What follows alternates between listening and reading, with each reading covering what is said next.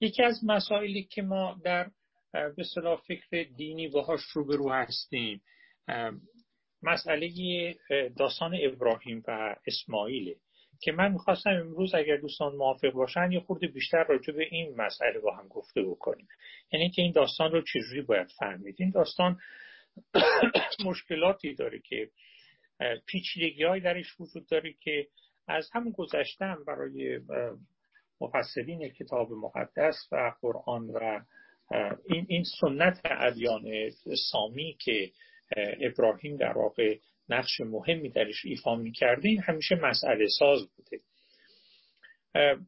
یکی از کسانی که دوستان داستان رو می‌دونن دیگه داستان معروفه دیگه که ابراهیم در خواب می‌بینه که خداوند به او فرمان میده که فرزند خودش رو باید به قربانگاه ببره و بکشه. کودک حال که در دوران پیری نصیب او شده بود. اون داستانش رو هم دوستان همه می‌دونن که ابراهیم صاحب فرزند نمی‌شد و در اواخر عمرش اون فرشتگانی که داشتن می‌رفتن برای مجازات قوم لود سر راشون توقف کردند در منزلگاه ابراهیم و به او و همسرش بشارت دادن که صاحب فرزندی خواهد شد. و اونجا هم ابراهیم و هم همسر ابراهیم تعجب کردند که در کهنسالی چجوری ممکنه صاحب فرزند بشند و اینا که داستانش با تفاوت های شما می‌تونید این روایت رو هم در قرآن ببینید هم در کتاب مقدس. بعد البته همسر ابراهیم با وجود سالخوردگی باردار میشه و فرزندش به دنیا میاد. حالا مطابق روایت کتاب مقدس اسحاق و مطابق روایت قرآن اسماعیل. خب این فرزند یه نشانه خیلی مهمی بود برای ابراهیم. یکی از دعاهای خداوند این بود ابراهیم این بود که خداوند به او فرزندان زیاد و از جمله پسر بده برای اینکه در اون تلقی نسل افراد از طریق فرزندان ذکور در واقع تداوم پیدا می‌کرد. تا اینکه خود ابراهیم در خواب اون رویای خاص رو می‌بینه و فرزند خودش رو با خودش به قربانگاه می‌بره. در قرآن خیلی جزئیات زیادی درباره اینکه چه اتفاقاتی میفته نداریم. ما فقط می‌دونیم که ابراهیم وقتی که این سخن رو میشنوه فرزندش رو آماده می‌کنه در میانه راه هم به فرزندش میگه که من تو رو به چه نیتی دارم می‌برم و فرزندم میگه خیلی خوب کن این فرمان خداونده باید تمکین کرد و میرن بالا. کتاب مقدس البته جزئیات بیشتری داره. میگه آره با چند تا خدم و حشم را افتادن رفتند و در جایی نگفته که در بین راه مثلا پدر به پسرش میگه که ماجرا از چه قراره. همجوری میرن و در یه جایی میره به قربانگاه که می‌رسن ابراهیم به خدمش میگه که شما اینجا بمونید از اینجا بعد من و پسرم خواهیم رفت. پسرم هی در طول راه کنجکاوی می‌کنه که چه مشکلی مسئله چیه کجا میریم و اینا.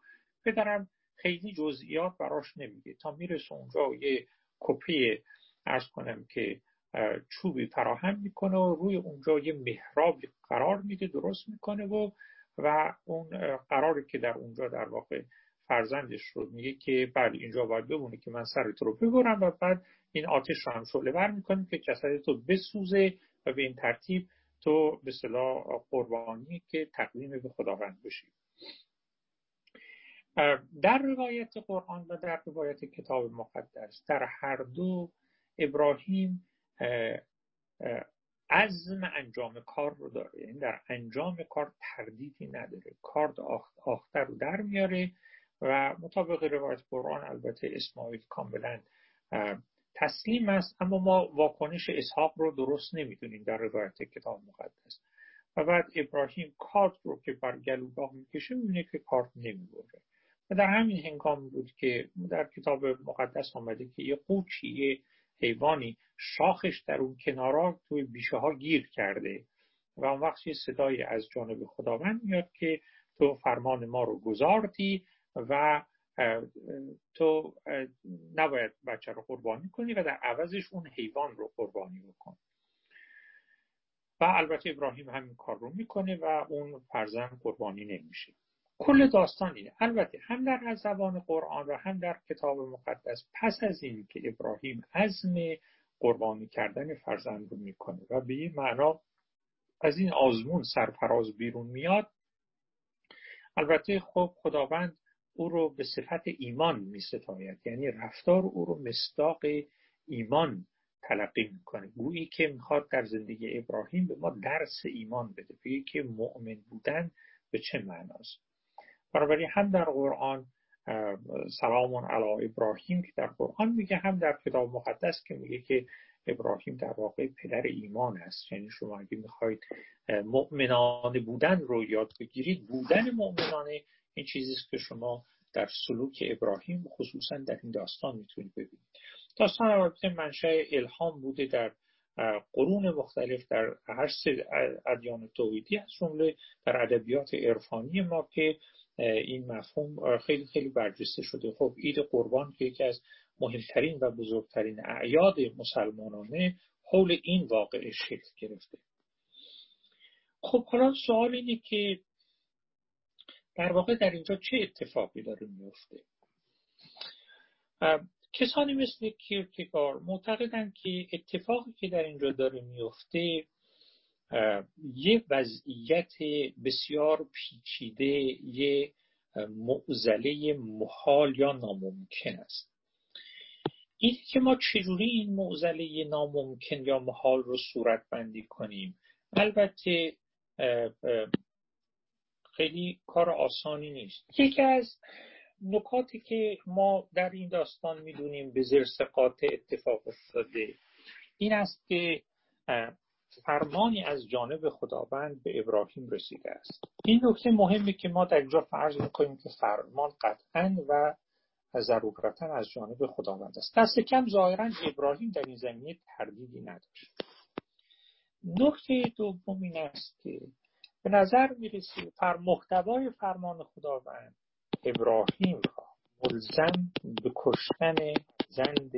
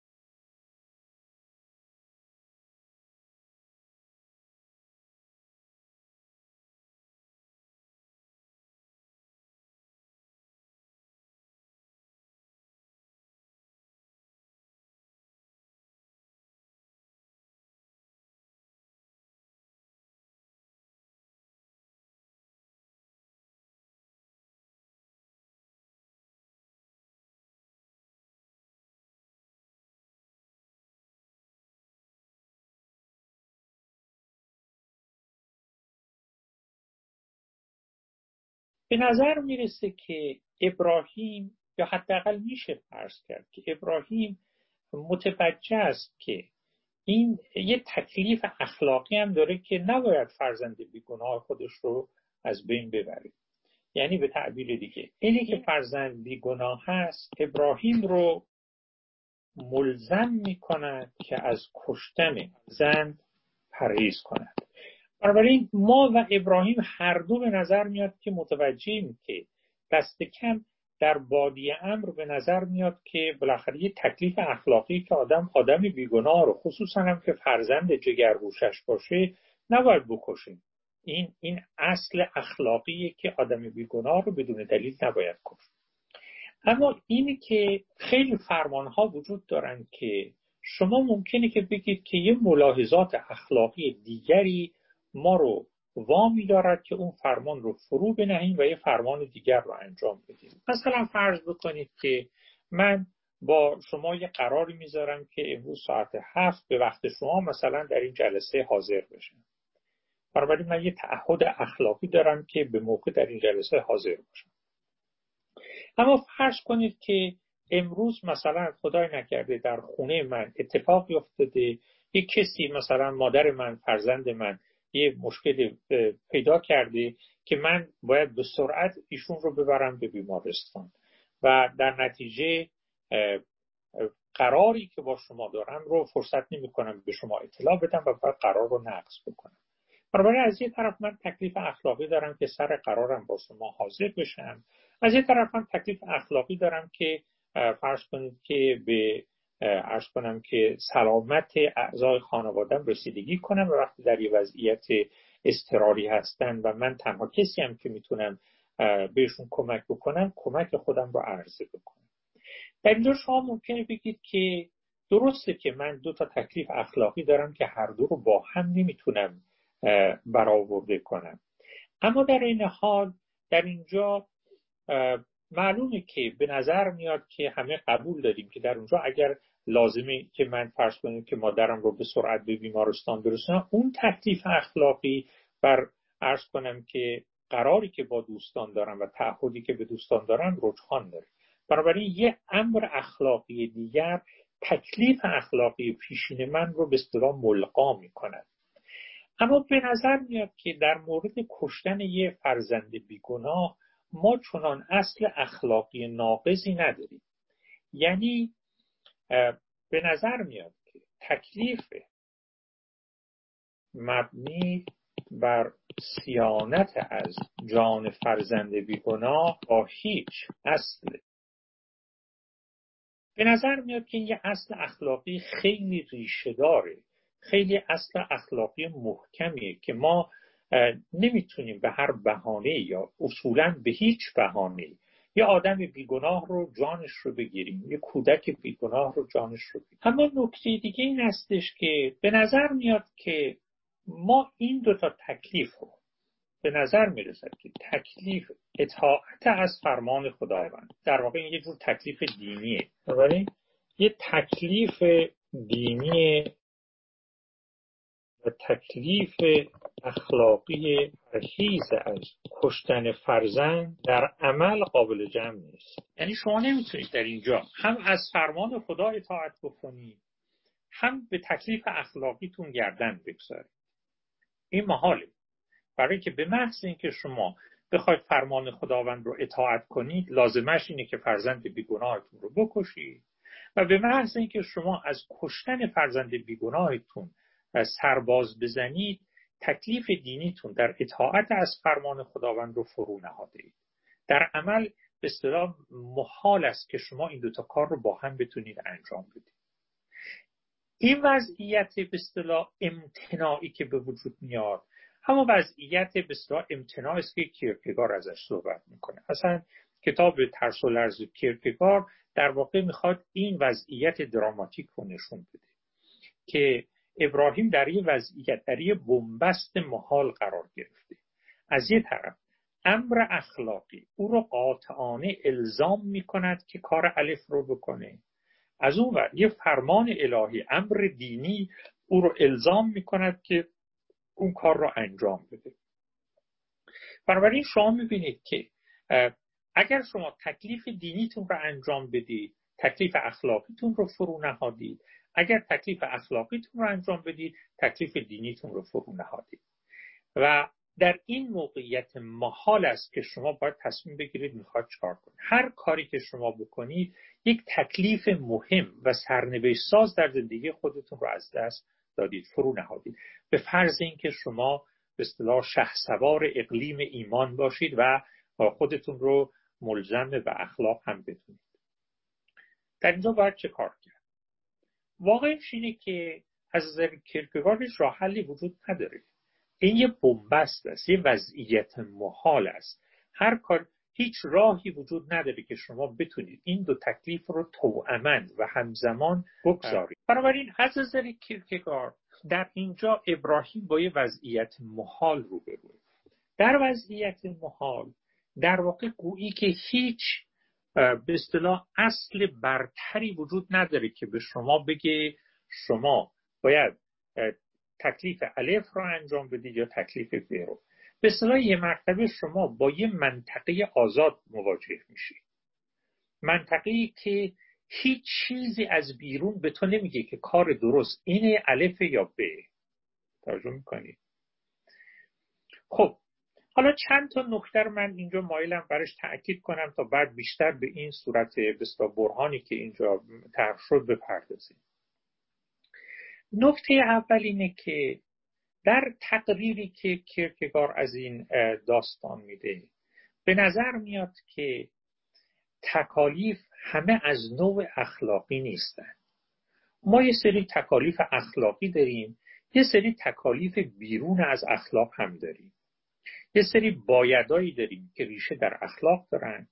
یه سری بایدها داریم که ریشه در اخلاق نداره مستقل از اخلاق. دوست دارید بهش بگید فرا اخلاقی. این یه نکته است. نکته دوم اینه که به نظر می‌رسه که در داستان ابراهیم وقتی که کتاب مقدس یا قرآن داستان ابراهیم رو برای ما تعریف می‌کنن در واقع دارن میگن که ببینید بین تکلیف اخلاقی ما و تکلیف فرا اخلاقی ما در اینجا یک تعارض رخ داده.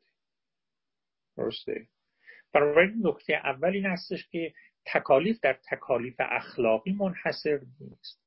نکته دوم اینه که در پاره این مواقع تکالیف فرا اخلاقی و تکالیف اخلاقی ما با هم به ناسازگاری میفتن به تعارض میفتن یعنی شما در وضعیتی قرار می‌گیرید که نمی‌توانید هر دو تکلیف رو همزمان اجرا بکنید سوال که باید چکار بکنید در داستان ابراهیم به نظر میاد که پیام داستان ابراهیم اینه که در شرایطی که تکالیف اخلاقی و پاره تکالیف فرا اخلاقی با هم به تعارض بیفتند تکالیف فرا اخلاقی می توانند نه لزوما به همیشه ولی می توانند بر تکالیف اخلاقی تقدم پیدا بکنند ببینید یه حرف خیلی مهمیه.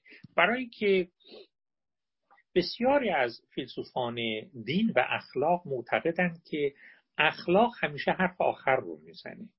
توجه می‌کنید به اصطلاح اخلاق آسه.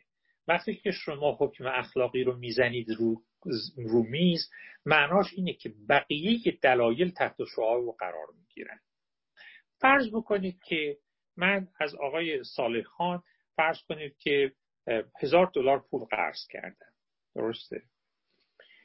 و به ایشون وعده میدم که سر یک ماه این هزار دلار رو به ایشون برمیگردونم خب الان سر یک ماه شده و من باید این پول رو برگردونم.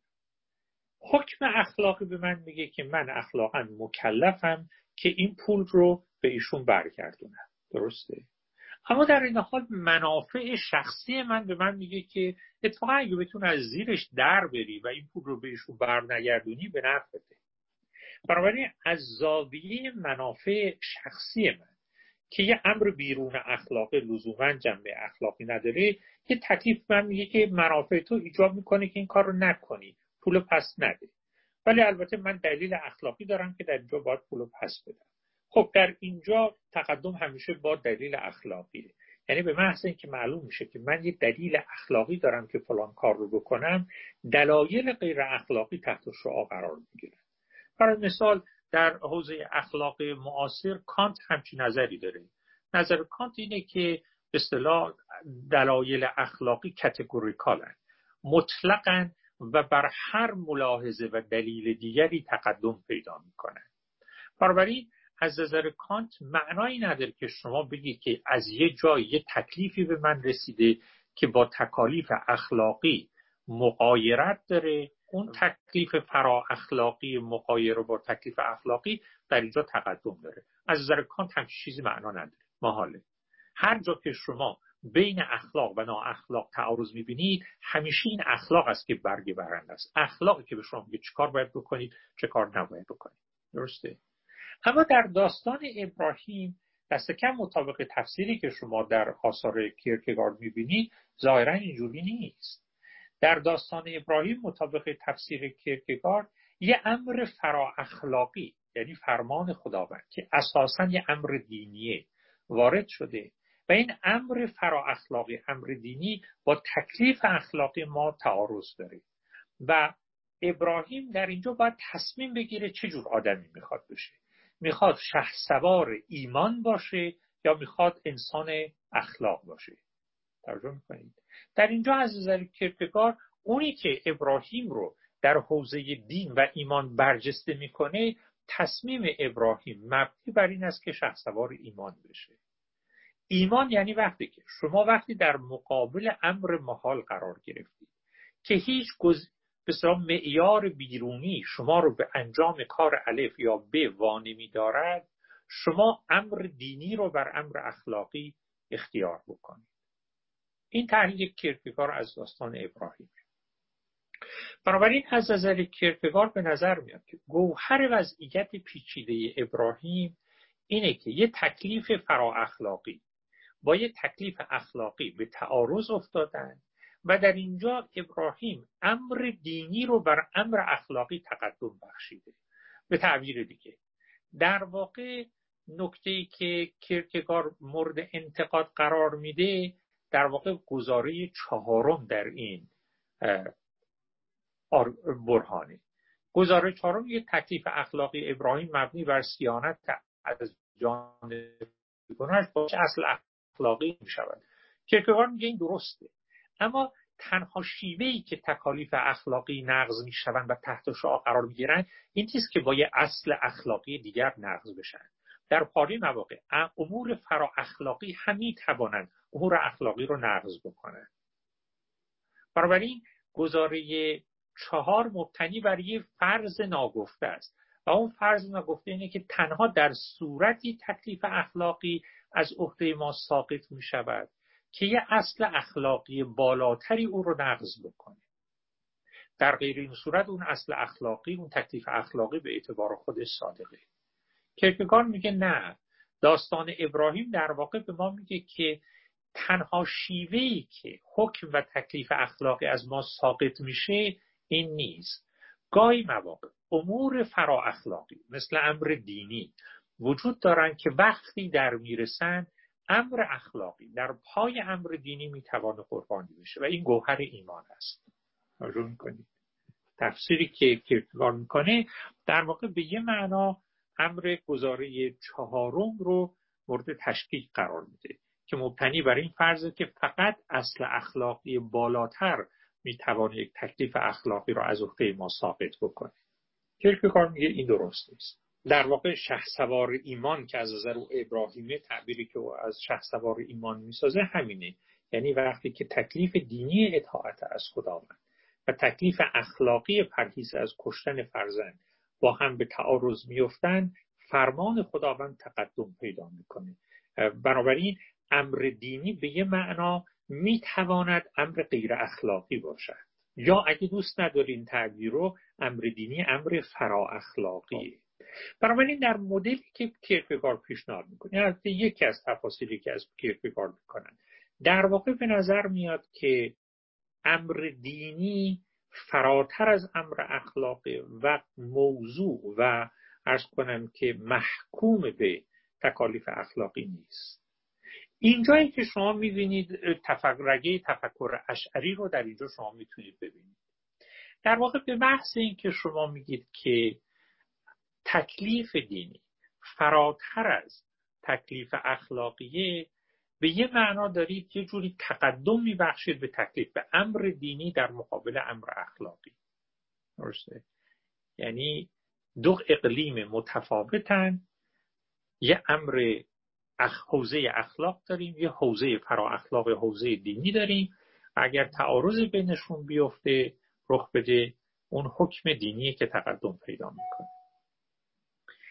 بعضی از مفسرین کیرکگار گفتن که در واقع کیرکگار از اینجا در اینجا وقتی که صحبت از تکلیف اخلاقی می‌کنه در واقع تعریف هگلی از اخلاق رو مد نظر داره نه تفسیر کانتی از اخلاق. تعبیر هگلی از اخلاق در واقع اینه که اخلاق در واقع محصول جامعه است. در بسیاری از مواقع دست کم اون که ما اخلاقی تلقی می‌کنیم عبارت است از آداب و رسوم پسندها و ناپسندهایی که در قالب نهادها و رفتارها و سنتهای اجتماعی به صلاح متسلب و استوار شدن و این توهم رو برای ما ایجاد می‌کنن که اینا اصول مطلق اخلاقی هن. شما می‌دونید که از نظر هگل در واقع این اصولی که ما اصول قطعی و متقنه و مسلم اخلاقی می‌دونیم واقعا اینجوری نیست. اینا در واقع یه جور به اصطلاح امر اجتماعیه و که رفته رفته در ذهنیت و در سنت آدما تسلبی پیدا کرده و توهم امر مطلق رو القا می‌کنه. بنابراین وقتی کرکگار میگه که تکلیف دینی در واقع تکلیف اخلاقی رو تحت شعا قرار میده در واقع یه جوری به یه معنای کرکگار می‌خواد بگه که این اصول اخلاقی که شما مطلق میپندارید مطلق نیستن. از یک جامعه به جامعه از یک فرهنگ به فرهنگ دیگه از یک نهاد اجتماعی به نهاد اجتماعی دیگه تغییر می‌کنن. بنابراین به این ترتیب تکلیف اخلاقی اون به اصطلاح قطعیت و مطلقیتی رو که ما براش قائلیم نداره. و داستان ابراهیم به یه معنا به ما میگه که اخلاق مرسوم در جامعه رو مطلق فرض نکنیم. توجه می‌کنی؟ امر مطلق در واقع امر دینیه. امر اخلاقی امر نسبیه و از یه فرهنگ به فرهنگ و از یک زمینه اجتماعی به زمینه اجتماعی دیگه فرق می‌کنه. بنابراین امر اخلاقی رو تبدیل به بتش نکنید. تبدیل به امر مطلقی که در هر شرایطی لازم الاجراه و باید مطاع باشه و اطاعت بشه تلقی نکنید. توجه کنید یه جور گویی بت پرستی پنهان در مطلق کردن تکالیف اخلاقی وجود داره. این ادعا در صورتی برای شما معنا داره که تفسیر هگلی از اخلاق رو بپذیرید. مثلا تفسیر نیچه از اخلاق رو بپذیرید. یعنی کسانی که معتقدن که نهایتا اخلاق چیزی جز پسند و ناپسندهای اجتماعی نیست. و بنابراین این مطلقیت مزعومی که ما به اخلاق نسبت میدیم توهمی بیش نیست. و داستان ابراهیم در واقع داره میگه که امر مطلق امر الوهی است امر دینیه. و اینی که ابراهیم با در رسیدن امر الهی امر اخلاقی رو فرو می نهد صرفا به این معناست که تکلیف اخلاقی هیچ اطلاق عام و سرپیچی ناپذیری نداره.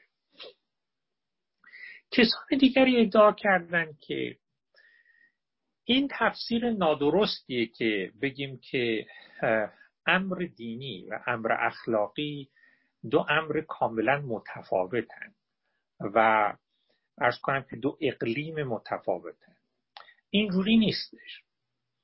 در واقع اتفاقی که میفته اینه که اون چه که ما تکلیف اخلاقی می‌دونیم تکلیف اخلاقی به قامت ذهن ماست. توجه می‌کنید؟ یعنی اون چیزی است که عقل محدود ما. با توجه به شناخت محدودی که ما از انسان و از جهان داریم تکلیف فرض می‌کنه.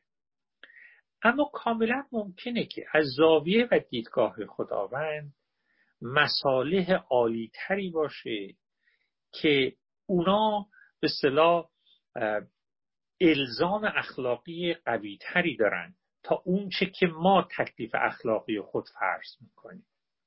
بذارید مثلا یه مثالی بزنم. مثلا فرض بکنید که خداوند میگه که رباخاری حرام است. ما میگیم خیلی خوب حالا این سیستم بانکی ما که مبتنی بر رباست پس این اشکال داره نباید بر بیفته.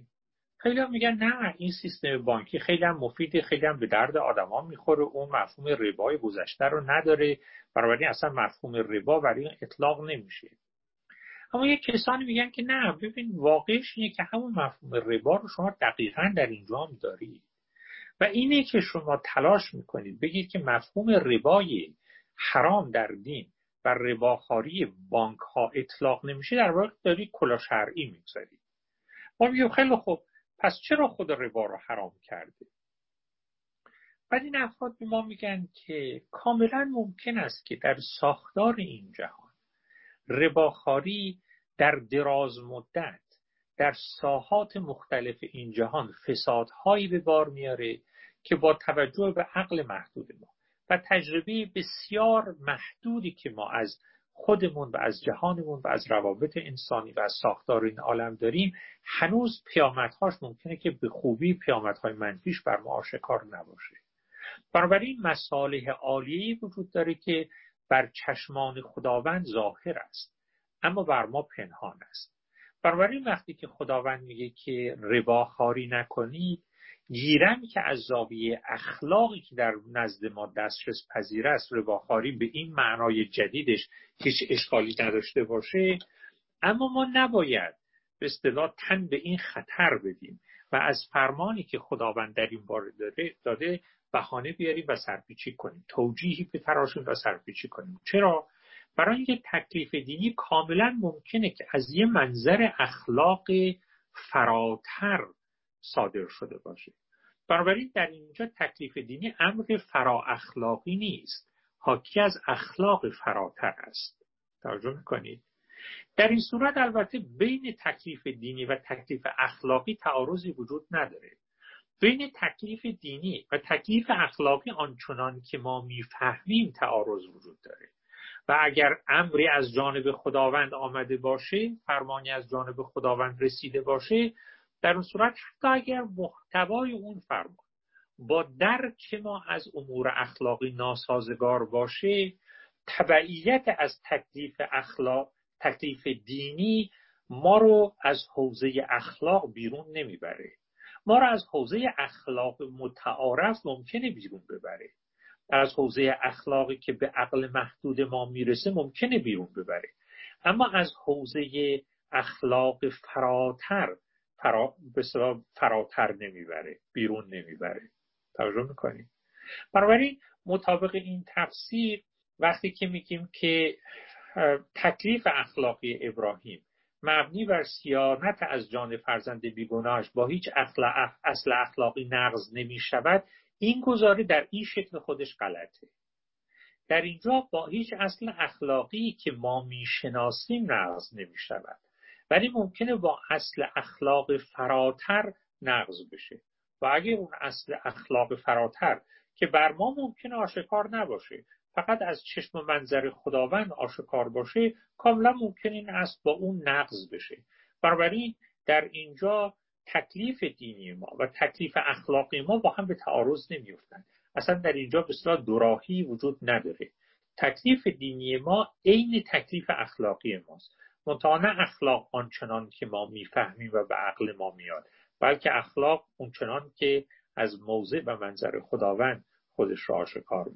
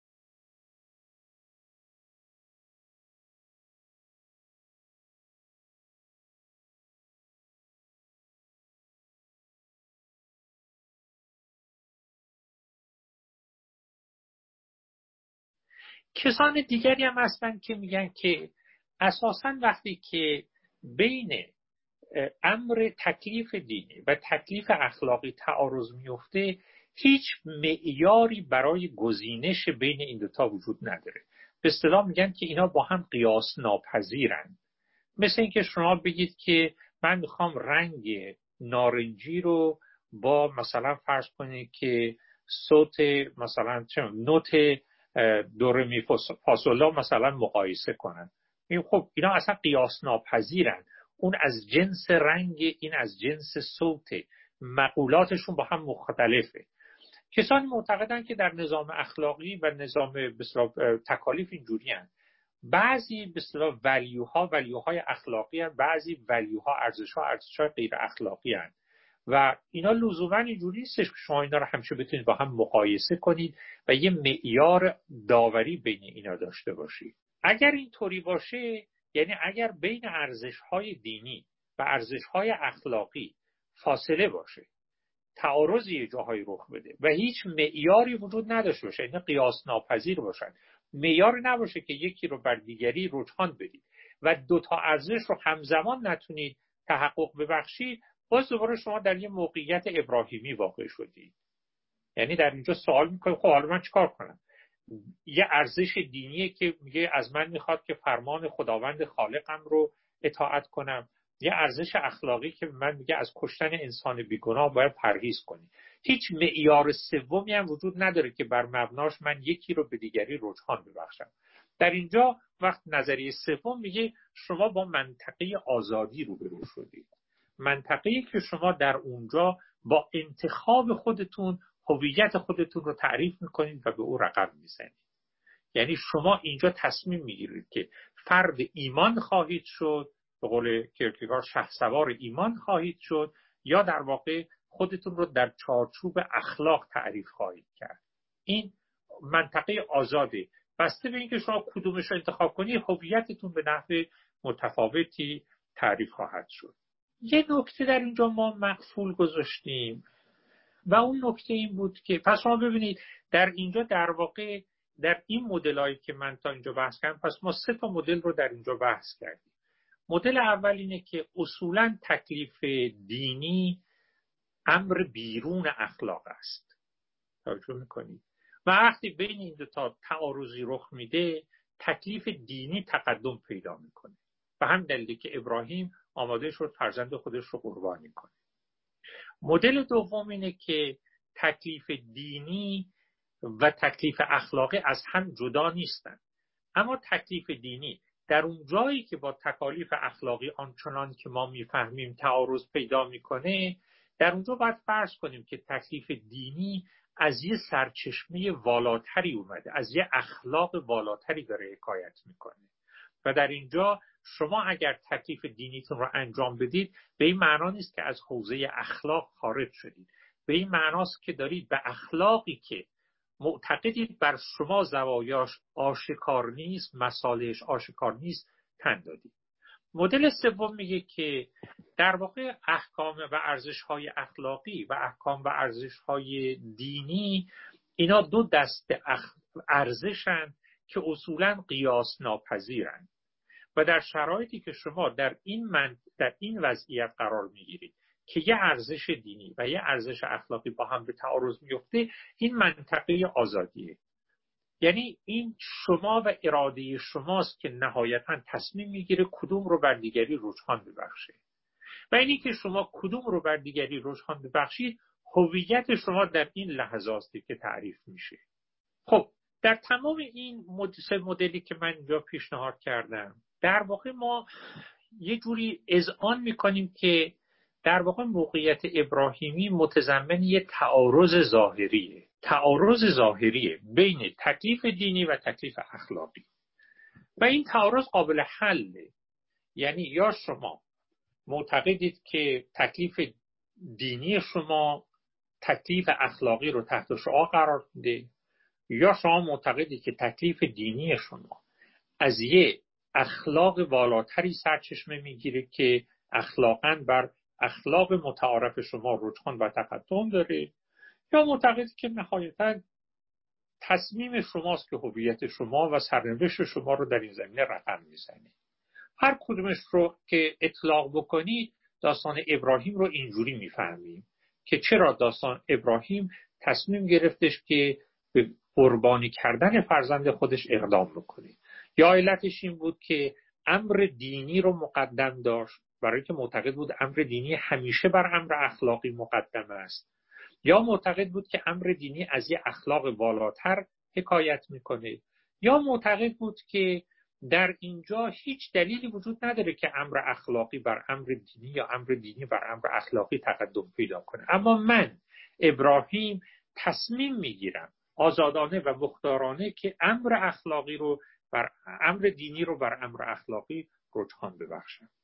اینا سه تا به تفسیر مختلفی که شما می‌تونید از درکی که کرکگار از این داستان داشته ارائه بکنید. اما در تمام این تفسیرها یک نکته به نظر میاد که مفروغون انه به کسی در موردش بحث نمی یعنی همه ما فرض می‌کنیم که خیلی خوب. یه فرمانی از جانب خداوند اومد. این فرمان به واقع فرمان خداوند است. اما ببینید یکی از مشکلات مهم اینه که چجوری شما می‌تونید بفهمید که واقعا این فرمان از جانب خداوند است یا نیست. به تعبیر دیگه ببینید ما دو تا سوال اصلی در اینجا داریم که ما فقط به یکیش پرداختیم. سوال اول این هستش که آیا برای اینکه تصمیم بگیریم داوری کنیم که آیا فرمانی به واقع از جانب خداوند آمده است یا نه معیارهای اخلاقی به کار میان یا نه؟ سوال دوم اینه که اگر محتوای اون فرمان مقایر با اخلاق به نظر بیاد کار باید بکنیم؟ آیا محتوای فرامین اخلاقی هم به محکوم به معیارها و ارزشهای اخلاقی است یا نه؟ توجه فرمایید بنابراین دو تا سوال اینجا وجود داره. سوال اول این است که آیا در مقام فهم این که آیا فلان فرمان به واقع از جانب خداوند است یا نه معیارهای اخلاقی نقشی دارن یا نه؟ سوال دوم اینه که به فرض که حالا به هر دلیلی شما معتقد شدید که این فرمان از جانب خداوند است اگر محتوای این فرمان با اصول اخلاقی که ما می‌دونیم مقایر باشه چه کار باید بکنیم؟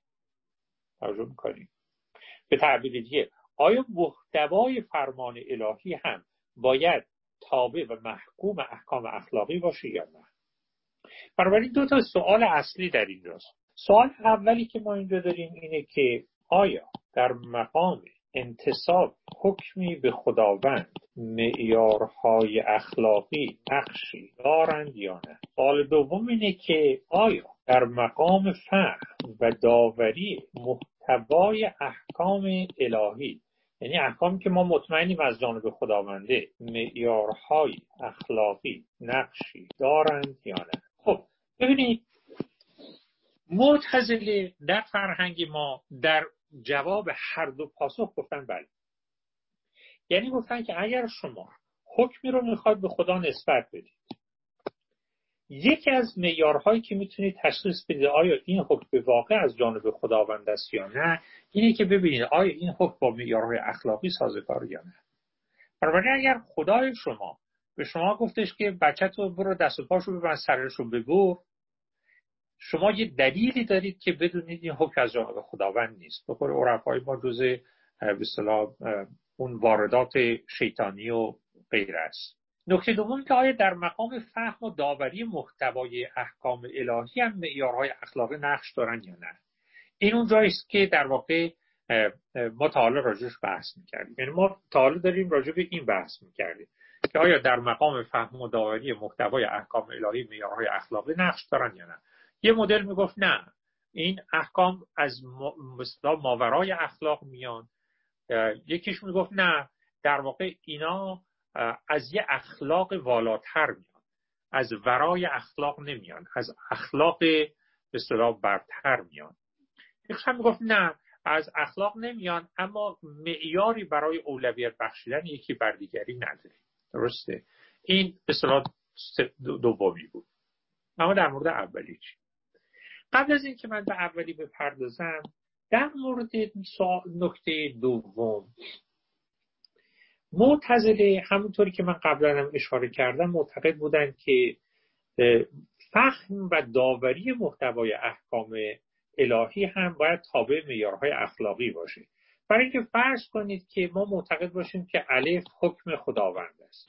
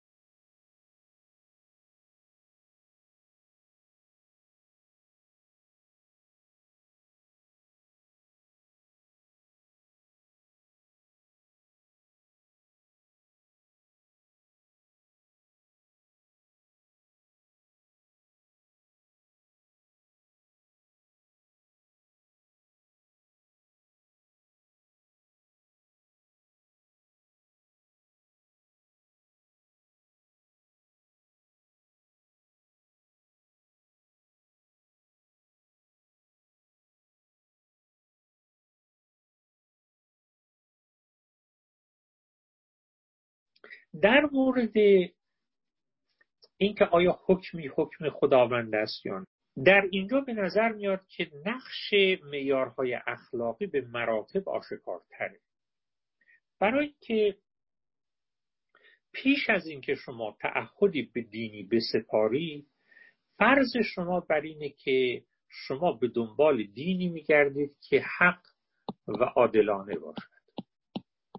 اما حق بودن و عادلانه بودن رو شما معیار و خطکشی است که در اختیار دارید برای اینکه این کالاهایی که در بازار مکاره ادیان به شما عرضه میشه رو باش بسنجید.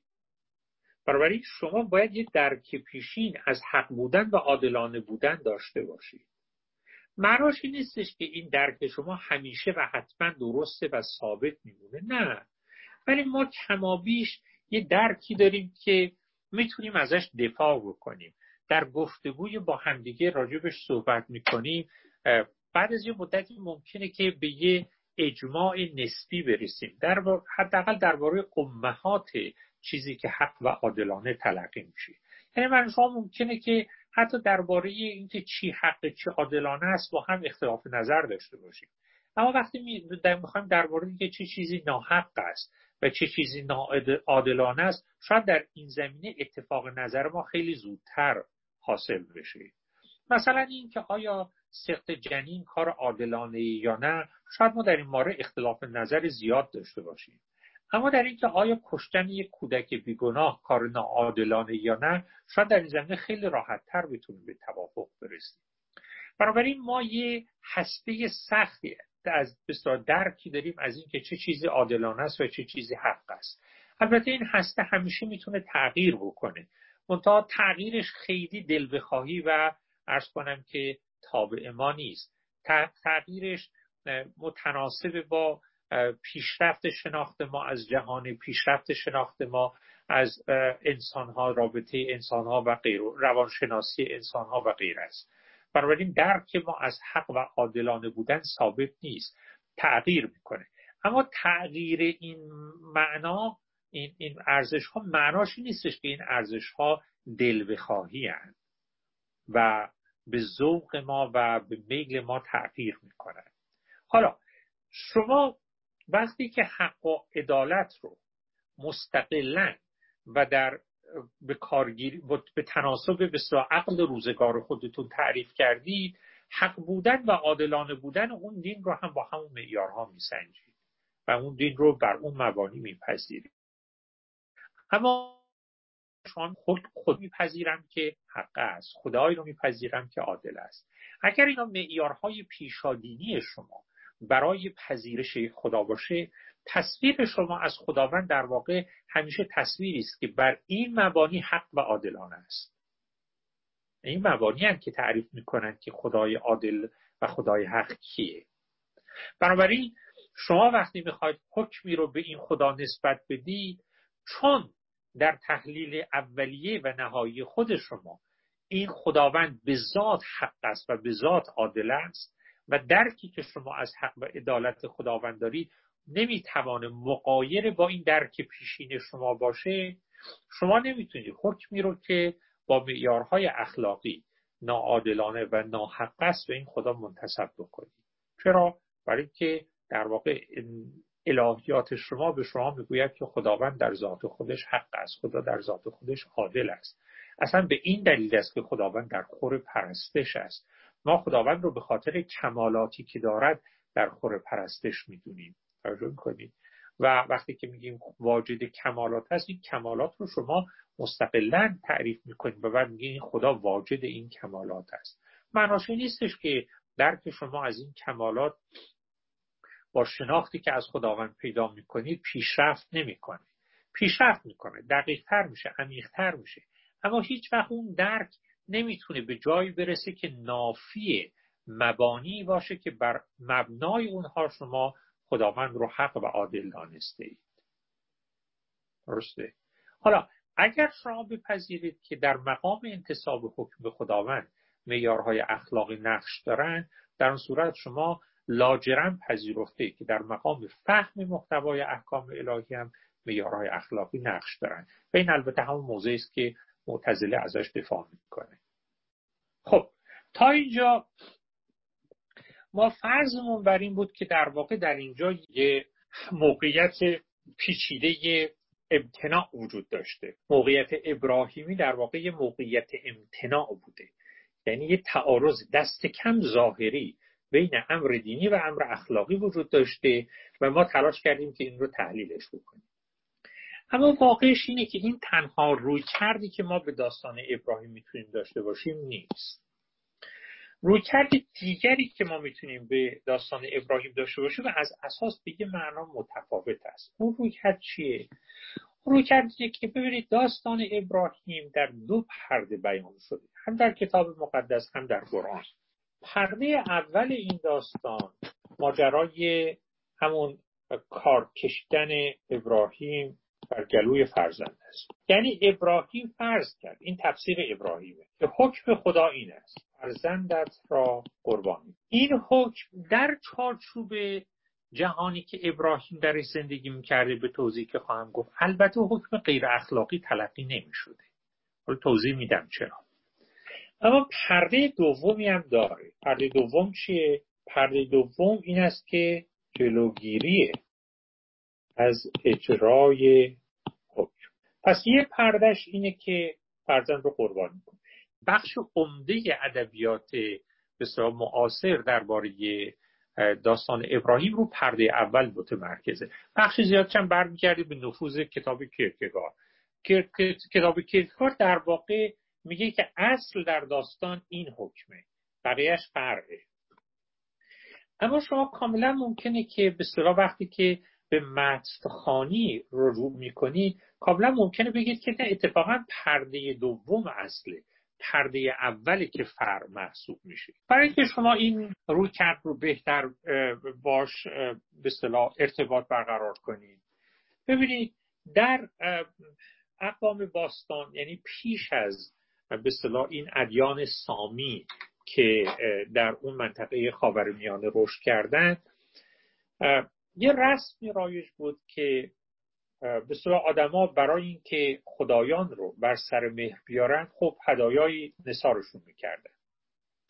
از جمله این رسوم این بود که در فصل باردهی محصولات کشاورزی و درو مثلا سرگل محصولاتشون رو در عبادتگاه ها به خداها می‌دادن که بسوزونن. میبردن اونجا سرگل محصول رو در عبادتگاه میسوزوندن و به این ترتیب این رو به صلاح نصار خدایان می‌کردن. یا وقتی که فصل زاد و بلد دام و تویورشون بود نخستین زاده فصل رو برای تبرک به درگاه این خدایان هدیه می‌کردن. بنابراین اصل داد قربانی کردن در واقع نوعی داد و ستد بین انسان و خدا بود. انسان ها به خداوند چیزای ارزشمند یا بلکه ارزشمندترین داشته های خودشون رو هدیه می‌دادن در مقابل امیدوار بودن که مثلا سال بعد محصولاتشون بیشتر و بهتر بشه. دام و طیورشون زاد و ولد بیشتری بکنن. یا خدایانشون از اونها در برابر مهاجمان محافظت کنن و امثال اینها. این رسم تقدیم هدیه ارزشمندترین داشته ها برای ابراز بندگی و جلب محبت خدایان. به احتمال خیلی زیاد از الگوی رابطه میان رعایا و پادشاهان. حکام بازسازی شده است. در اونجا این رعایا وقتی که می‌خواستن به صلاح سرسپاری خودشون رو به شاه یا حاکم قدرتمند محلی ابراز بکنن خب بهش خراج می‌دادن. حسنیت اونها رو جلب می‌کردن یا به این ترتیب از خشم این شاه یا حاکم در امان میموندن. تقدیم قربانی به درگاه خدایان هم ظاهرا بنا بوده که نقش مشابهی رو برای این افراد ایفا بکنه. اما منطق تقدیم قربانی برای جلب منفعت و ابراز بندگی یه جور مثلا ابراز بندگی بی و قش نبود. همیشه یه طمع یا چشم داشت همراهش بود. دهش بی چشم داشت نبود به اصطلاح. بنابراین همیشه این شاعبه وجود داشت که وقتی که من قربانی تقدیم خداوند می‌کنم یا خدایان مثلا بهترین محصولات هم رو به خدا می... نصار می‌کنم بهترین دام و تیورم رو به خدا میدم همیشه این شاعبه وجود داشت که ته ته دلش دارم با خدا یا خدایان یه معامله می‌کنم. یه چیزی به تو میدم که تو یه چیز بهتری رو بعدا به من بدی. یه جور به صدا تجارت محسوب می‌شد. اما در بین تمام قربانیانی که آدما می‌تونستند به خدایان نصار بکنن یه استثنا وجود داشت. یعنی یه چیزی بود که شما اگر برای خدایان قربانی می‌کردید نشانه ایثار بدون چشم داشت. ابراز بندگی خالصانه و بیریا تلقی می‌شد. این چی بود؟ یعنی شما عزیزترین قربانی خودتون رو که هیچ چیزی نمی‌تونست از کف دادنش رو برای شما جبران کنه به خداوند عرضه می‌کردید. اون چیز هیچی نبود جز فرزند شما. یعنی فرزند ارزشمندترین چیز نزد والدینه که شما حتی اگه صد تا بچه هم که داشته باشی هیچ چیزی جای اون بچه رو که شما از دست می‌دید رو نمی‌تونه برای شما بگیره. درسته؟ بنابراین آین قربانی کردن فرزند از اینجا ریشه گرفت. یعنی اینکه شما برای اینکه به خدا نشون بدید که ابراز بندگی من به تو در نهایت خلوصه و به هیچ طمع و چشم داشتیه فرزند خودتون رو قربانی می‌کردید. برای اینکه هیچ نعمتی از جانب خداوند نمی‌تونست جای اون خالی جای خالی اون فرزند رو برای شما پر کنه جبران بکنه. از رنج از کف دادن این بچه کم بکنه. بنابراین عالی ترین هدیه که فرد می‌تونست به درگاه خدایا خدایان ببره و به این ترتیب به صلاح نشون بده که هدیهش بدون طمع و چشم داشته همین قربانی کردن فرزند بود. و همین دلیل که شما ببینید مثلا فرض که باستانشناسان در محدوده این مثلث چیز در در یه مثلثی هست بین ساردینا سیسیلی و تونس. در اون به صلاح جنوب اروپا و شمال آفریقا. یه مثلثیه در اونجا که باستانشناسا تا الان دست کم ده تا گورستان باستانی مربوط به بچه ها به کودکان رو کشف کردن که در اینا بقایای هزاران کودک بین یک تا شش ماه وجود داره که در نتیجه پیمان میان والدین این بچه ها و الهه های مثل بعل همون و غیره قربانی شدن اینا. و بنابراین این رسم بسیار قدیمی بوده که پیش از پیدایش ادیان توحیدی رایج بوده و هر وقت مردم با خطر عظیمی روبرو می شدن یا صرفا می‌خواستن خلوص خودشون رو به خدایان نشون بدن خلاصه عزیزترین فرزندان خودشون رو به رسم فدیه یا خونبه ها در پیشگاه این خدایان قربانی می‌کرده. این رسم در آین یهود اشکالاتی برانگیخته بود. یعنی در بعضی از نوشته های اسرائیلیات هستش که اسرائیلیان می‌دیدن که اقوام همسایهشون خصوصا در بین فنیقیان اینا برای خدایان خودشون فرزندانشون رو قربانی می‌کردن. و این همیشه مورد سوال بود در بین اسرائیلیان که ما که خدامون خدای حق است چرا ما این کار رو برای خدایانمون نمی کنیم چرا این فنیقیان که خدایانشون خدایان باطله اینقدر اینا نسبت به این خدایان باطل شور و شوق دارن؟ و ارز کنم که اینجور خالصانه عزیزترین موجود خودشون رو برای خدایان خودشون قربانی می‌کنند و بنابراین شما می‌بینید در آثار بعضی از این به بزرگان مذهبی که در اون دوره وجود داشتن این گله ها در کتاب مقدس شما که از این گله ها رو میشنوید. به که بعضی از این بزرگان دینی قوم بنی اسرائیل همیشه گله می‌کردن که آخه چطوره که ما برای این یهوه که خدای حق ماست و خدای خدایانه حاضر نیستیم که عزیزترین عزیزمون رو قربانی کنیم. اما اینا که خدایان قلابی دارن انقدر به صلاح از جان گذشتگی و از صلاح ایثار دارن نسبت به این خدایان. این گله در ادبیات صلاح اسرائیلیان وجود داره و شما در فقراتی از کتاب مقدس می‌تونید این رو این نارضایتی رو ببینید بین این اصطلاح بزرگان و پیشوایان دینی اسرائیل. احتمال داره که این حرفها در بین مردم مؤثر بوده. یک جایی به اصطلاح بخشای همطور که عرض کردم از کتاب مقدس به نظر می‌رسه که نشون میده که یهودیا فکر می‌کردن که در واقع خداوند یه جوری از ایدام انتظار داره که همین کار رو بکنن. فرزندان خودشون رو در راه اون قربانی کنن. به این ترتیب بود که این ایده قربانی کردن فرزند به مسابه عالیترین و خالصترین شکل ابراز بندگی و عبودیت به درگاه خداوند شما می‌بینید که به حوزه ادیان توحیدی ادبیات دینی ادیان توحیدی وارد شده. شما انعکاسش رو در کتاب مقدس می‌بینید. در اینجاست که شما ببینید که کتاب مقدس داستان ابراهیم و قربانی کردن فرزندش رو مطرح می‌کنه. یعنی شما این صورت زمینه فرهنگی رو در ذهن داشته باشید که در اقوام اطراف اسرائیلیان یه رسمی بود که برای خدایان باطل خودشون فرزند رو قربانی می‌کردن. و این نشانه عالی ترین ابراز سرسپردگی به خداوند بود. اما ما اسرائیلیان که خدامون خدای حق است فقط برای خدامون گوسفند قربانی می‌کردیم. یا ذره ذرت یا گندم مثلا میسوزوندیم.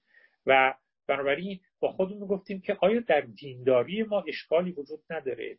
چرا ما آماده نیستیم که عالی ترین سطح ایثار رو برای خداوند در برابر خداوند اجرا بکنیم بنابراین در فضای فکری دینی اون زمان این ایده وجود داشت که یک عالی ترین شکل ابراز بندگی به خداوند قربانی کردن فرزند است. دو ما با اینکه این کار رو نمی کنیم داریم کم می‌ذاریم در ایمانمون. اون به اصطلاح چیزی رو که در خور این خدای عالی است ما نثار اون نمی کنیم خب؟ اگر شما این داستان رو در ذهن داشته باشید وقت می‌بینید که در پرده اول داستان ابراهیم وقتی که خداوند به ابراهیم میگه که فرزندت رو به درگاه من قربانی کن در واقع برای ابراهیم سوال پیش نمیاد که چرا من باید این کار رو بکنم. برای اینکه در زمینه فرهنگی او قربانی کردن فرزند عالی ترین ارزش دینی بود. خالصترین شکل ابراز بندگی نسبت به خداوند بود. بنابراین وقتی که خداوند به ابراهیم میگه که فرزندت رو برای من قربانی کن سخنی که ابراهیم میشنوه اینه. میگه عالی ترین مرتبه ارادت و بندگی و خلوص خودت رو به من نشان بده. کاملا ابراهیم می‌فهمه که منظور اینه. چرا؟ برای اینکه در اون زمان قربانی کردن فرزند چنین فهوایی داشته براشون. بنابراین هیچ تعجب نمی‌کنه که خداوند بهش میگه فرزند رو قربانی کن. اما پرده دوم وقتی که در می‌رسه نشون میده که ابراهیم فرمان خدا رو درست شنید اما ناقص فهمید. پرده دوم در واقع جایی است که در واقع خداوند ابراهیم که در آستانه اجرای نهایی فرمان خداونده یک باره خطاب تازه از سوی خداوند میشنوه. که این خطاب او رو از قربانی کردن فرزندش منع می‌کنه. فرزند فرمان اول امر بکن بود. فرمان دوم نحی نکن است. این دومی فرمان اول رو کامل می‌کنه. بنابراین مفسرین کتاب مقدس که با این داستان سر و کله زیاد می‌زدن به ما میگن که شما در واقع باید دو تا پرده رو با هم بخونید. توجه می‌کنید؟ در واقع وحی دوم معنای وحی اول رو روشن می‌کنه. وحی دوم نشون میده که فهم ابراهیم از فرمان الهی در عین اینکه درست بود اما ناقص بود. قصد خداوند این نبود که ابراهیم فرزند خودش رو واقعا قربانی کنه. وحی دوم یعنی پرده دوم نشون میده که معنای پرده اول قربانی کردن فرزند نبود. آزمون خلوص ایمان ابراهیم بود. این وحی دومه که درک ابراهیم رو از وحی اول کامل می‌کنه. درسته؟ اما سوال اینه که چرا خداوند ابراهیم رو از قربانی کردن فرزندش باز میداره؟ شما ببینید در قانون همورابی که پیش از عهد عتیق قانون حاکم در بین نهرین بوده این اصل اومده. میگه که اگر یه بنای خونه بسازه این در متن قانون همورابیه قانون همورابی در بین النهرین این در این منطقه خاورمیانه پیش از کتاب مقدس و ده فرمان در واقع قانون حاکم برایش بود. در جا میگه اگه بنایی برای شما یه خونه بسازه اما خونه رو خوب و محکم نسازه و اون خونه خراب بشه و فرو بریزه بنا رو باید بکشه. حالا اگه خونه خراب شد صاحب خونه نبود بچه صاحب خونه تو خونه بود و کشته شد در صورت شما باید بگردید بچه بنا رو پیدا کنید بچه بنا رو بکشید. اما در عهد عتیق در سفر خروج یه فقری اومده که در واقع این قانون همورابی رو داره نقض می‌کنه. اون قانون فقره اینه قریب به این مضمونه میگه یه وقتی یه گاوی اومد و به یه مرد یا زنی شاه زد و اون مرد و زن مرد یا زن مردن. میگه البته گاو رو باید سنگسارش بکنی. گوشش هم نباید بخوری. اما صاحب اون گاو بیگناهه. توجه می‌کنید اگه این گاو اومد و پسر شما دختر شما رو شاخ زدم باز همین حکم میشه یعنی نباید برید بگردید دختر یا پسر رو پیدا کنید و بکشید. ظاهرا کتاب مقدس معتقده که فرزندان رو شما نمی‌تونید و نمیباید به جای والدینشون مجازات بکنید. تصویر قانون همورابی که قانون رایج بود این بود که فرزندان ملک تلق والدین اگر کسی این پیشفرض رو داشته باشه یعنی اگر شما واقعا معتقد باشه که بچه شما مثل اسب شما مثل قاطر شما مثل خونه شما جزو مایملک شماست. البته قربانی کردن فرزند به خاطر عهدی که والدین با خداوند بستن کاملا پذیرفتنی و مقبوله. برای شما ببینید در کانتکس پیشا عهد عتیق در بین بنی اسرائیل در اون منطقه بین اسرائیلان و غیر اسرائیلان که قانون همورابی حاکم بود این تصور وجود داشت که کودکان ملک تلق والدینند بنابراین والدین حق دارن که هر جوری که مایلن با اونا رفتار کنن. بچه رو همجور که می‌تونن محصول کشاورزیشون و داموتویروشون رو ببخشن بفروشن بکشن قربانی کنن حق دارن که فرزندان خودشون رو هم قربانی کنن. در این سیاق قربانی کردن با قتل نفس خیلی تفاوت داره. توجه می‌کنید در اینجا وقتی پدری فرزند خودش رو می‌کشه مرتکب قتل نفس نمیشه. اما در بیان کتاب مقدس و در بیان قرآن هم همینطوره حساب والدین و فرزندان از هم جداست. فرزندان توفیلی یا ملک ملک پدر و مادر محسوب نمیشن. مستقل از والدینه. حساب کتابشون کاملا جداگانه است. در قرآن از شما مثلا میگن که ما بچه ها رو به جرم پدرانشون مجازات نمی کنیم هر کسی باید حساب خودش رو پس بده. این دقیقا در مقابل اون قانون پیشا عهد عتیق است که قانون همورابیه که میگه که چون بچه ها مال شما اگه یک کسی بچه شما رو کشته شما می‌تونید بچه اون رو بکشی. هیچ فرقی نمی‌کنه. عین عین عدالت هست در اینجا. اما در بیان قرآن و کتاب مقدس اینجوری نیستش.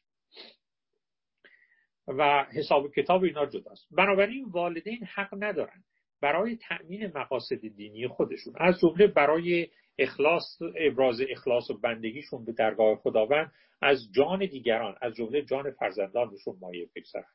بنابراین وحی دوم یعنی پرده دوم در این داستان ابراهیم در واقع اعلام موضع خداوند است که اگرچه من خداوند این تمایل شما مؤمنان رو ارج می نهم که می‌خواید و دا آماده که عزیزترین داشته های خودتون رو به پای من قربانی کنید نصار کنید گرچه این هم از حیث دینی ارزشمند و در خور تقدیره و به همین دلیل کسی که چنین به صلاح اراده ای داره که همه چیز خودش رو در پای خداوند نصار بکنه به لحاظ دینی در خور ستایشه. اما شما حق ندارید برای ابراز این بندگی و اخلاص از جان و سرمایه دیگران مایه بذارید. از جان خودتون مایه بذارید. می‌خواید خودتون رو قربانی کنید اشکال نداره ولی بچهتون نمی‌تونید. بنابراین پرده دوم در واقع اخلاص ابراهیم رو میپذیره. اما به ابراهیم فرمان میده که برای اثبات اخلاص حق نداری از جان و سرمایه دیگران مایه بگذاری. در واقع به, به یه معنا پرده دوم داره قانون همورابی رو نقض می‌کنه. میگه ما با یه قانون جدید در اینجا روبرویم فرزندان شما ملک شما نیستند و شما حق ندارید برای اینکه تعهدات دینی خودتون رو اجرا بکنید از جان و سرمایه دیگری مایه بگذارید. بنابراین پرده دوم در واقع میگه که ابراهیم درست فهمیدی که قرض من از این فرمان این است که اخلاص تو رو می‌خوام که به من نشون بدی. اما راه ابراز اخلاص این کشتن فرزند نیست. اینی که در فرهنگ دینی زمان شما رایج بوده این خطاست. و شما حق ندارید که فرزندان خودتون رو برای ابراز بندگی و اخلاص دینی خودتون دستمایه قرار بدید. اگر شما داستان رو اینجوری بخونید بنابراین هیچ اون مسئله تعارض بین امر دینی و امر اخلاقی و لزوم پیشنهادن یک امر بسیار اخلاق متعالی که از دسترس ذهن ما آدما فراتر است رو در واقع ازش بینیازی لازم نیست این کار بکنید. یعنی با این تفسیر شما چند مقصود رو حاصل می‌کنید. اولا امر دینی با امر اخلاقی سازگار خواهد شد. اما برای انجام این سازگاری شما لزومی نداره که از اخلاقی که ما انسانها به عقل متعارف خودمون بهش دست میابیم دست بشوییم و بنابراین اون عقلی که ما رو به خداوند و به حقانیت و عدالت دین او میرساند همچنان می‌توانه در فهم احکام خداوند مورد احترام و اتکا باشه. بنابراین این تفسیر دوم کاری که می‌کنه اینه که امر دینی و امر اخلاقی رو با هم سازگاری میبخشه اما نه به قیمت ارز کنم که زیر پا نهادن اخلاق آنچنان که آدمیان می‌فهمند. در واقع فهم ما آدما از اخلاق رو به رسمیت میشست یعنی این خودش اینی که میگن عقل آدمی رسول باطنیه. یعنی این خودش از ارز کنم که دادها و عطایای خداوند است که عقل انسانی توانایی حل و فهم درک و فهم خوب و بد رو داره. و در این زمینه عاجز نیست. معناش این نیستش که درک ما از خوب و بد عمیقتر نمیشه. میشه. پیشرفت نمی‌کنه. می‌کنه. اما نهایتا و اصولا درک متعارف ما از اخلاقیات یه اعتباری داره که در واقع خداوند به رسمیت میشناسدش. به این ترتیب شما از اون معضلاتی که راحل های مدل های سگانه که ارز کردم که در واقع مدل کیرکگاری معتقده که ما موقعیت ابراهیم محال ابراهیمی در واقع شما کاملا می‌توانید پرهیز کنید. درک از این احکام داشته باشید که با درک اخلاق متعارف ما کاملا سازگار بلاز. تاریخی هم ما دلایلی داریم که حمایت می‌کنه از این قرار.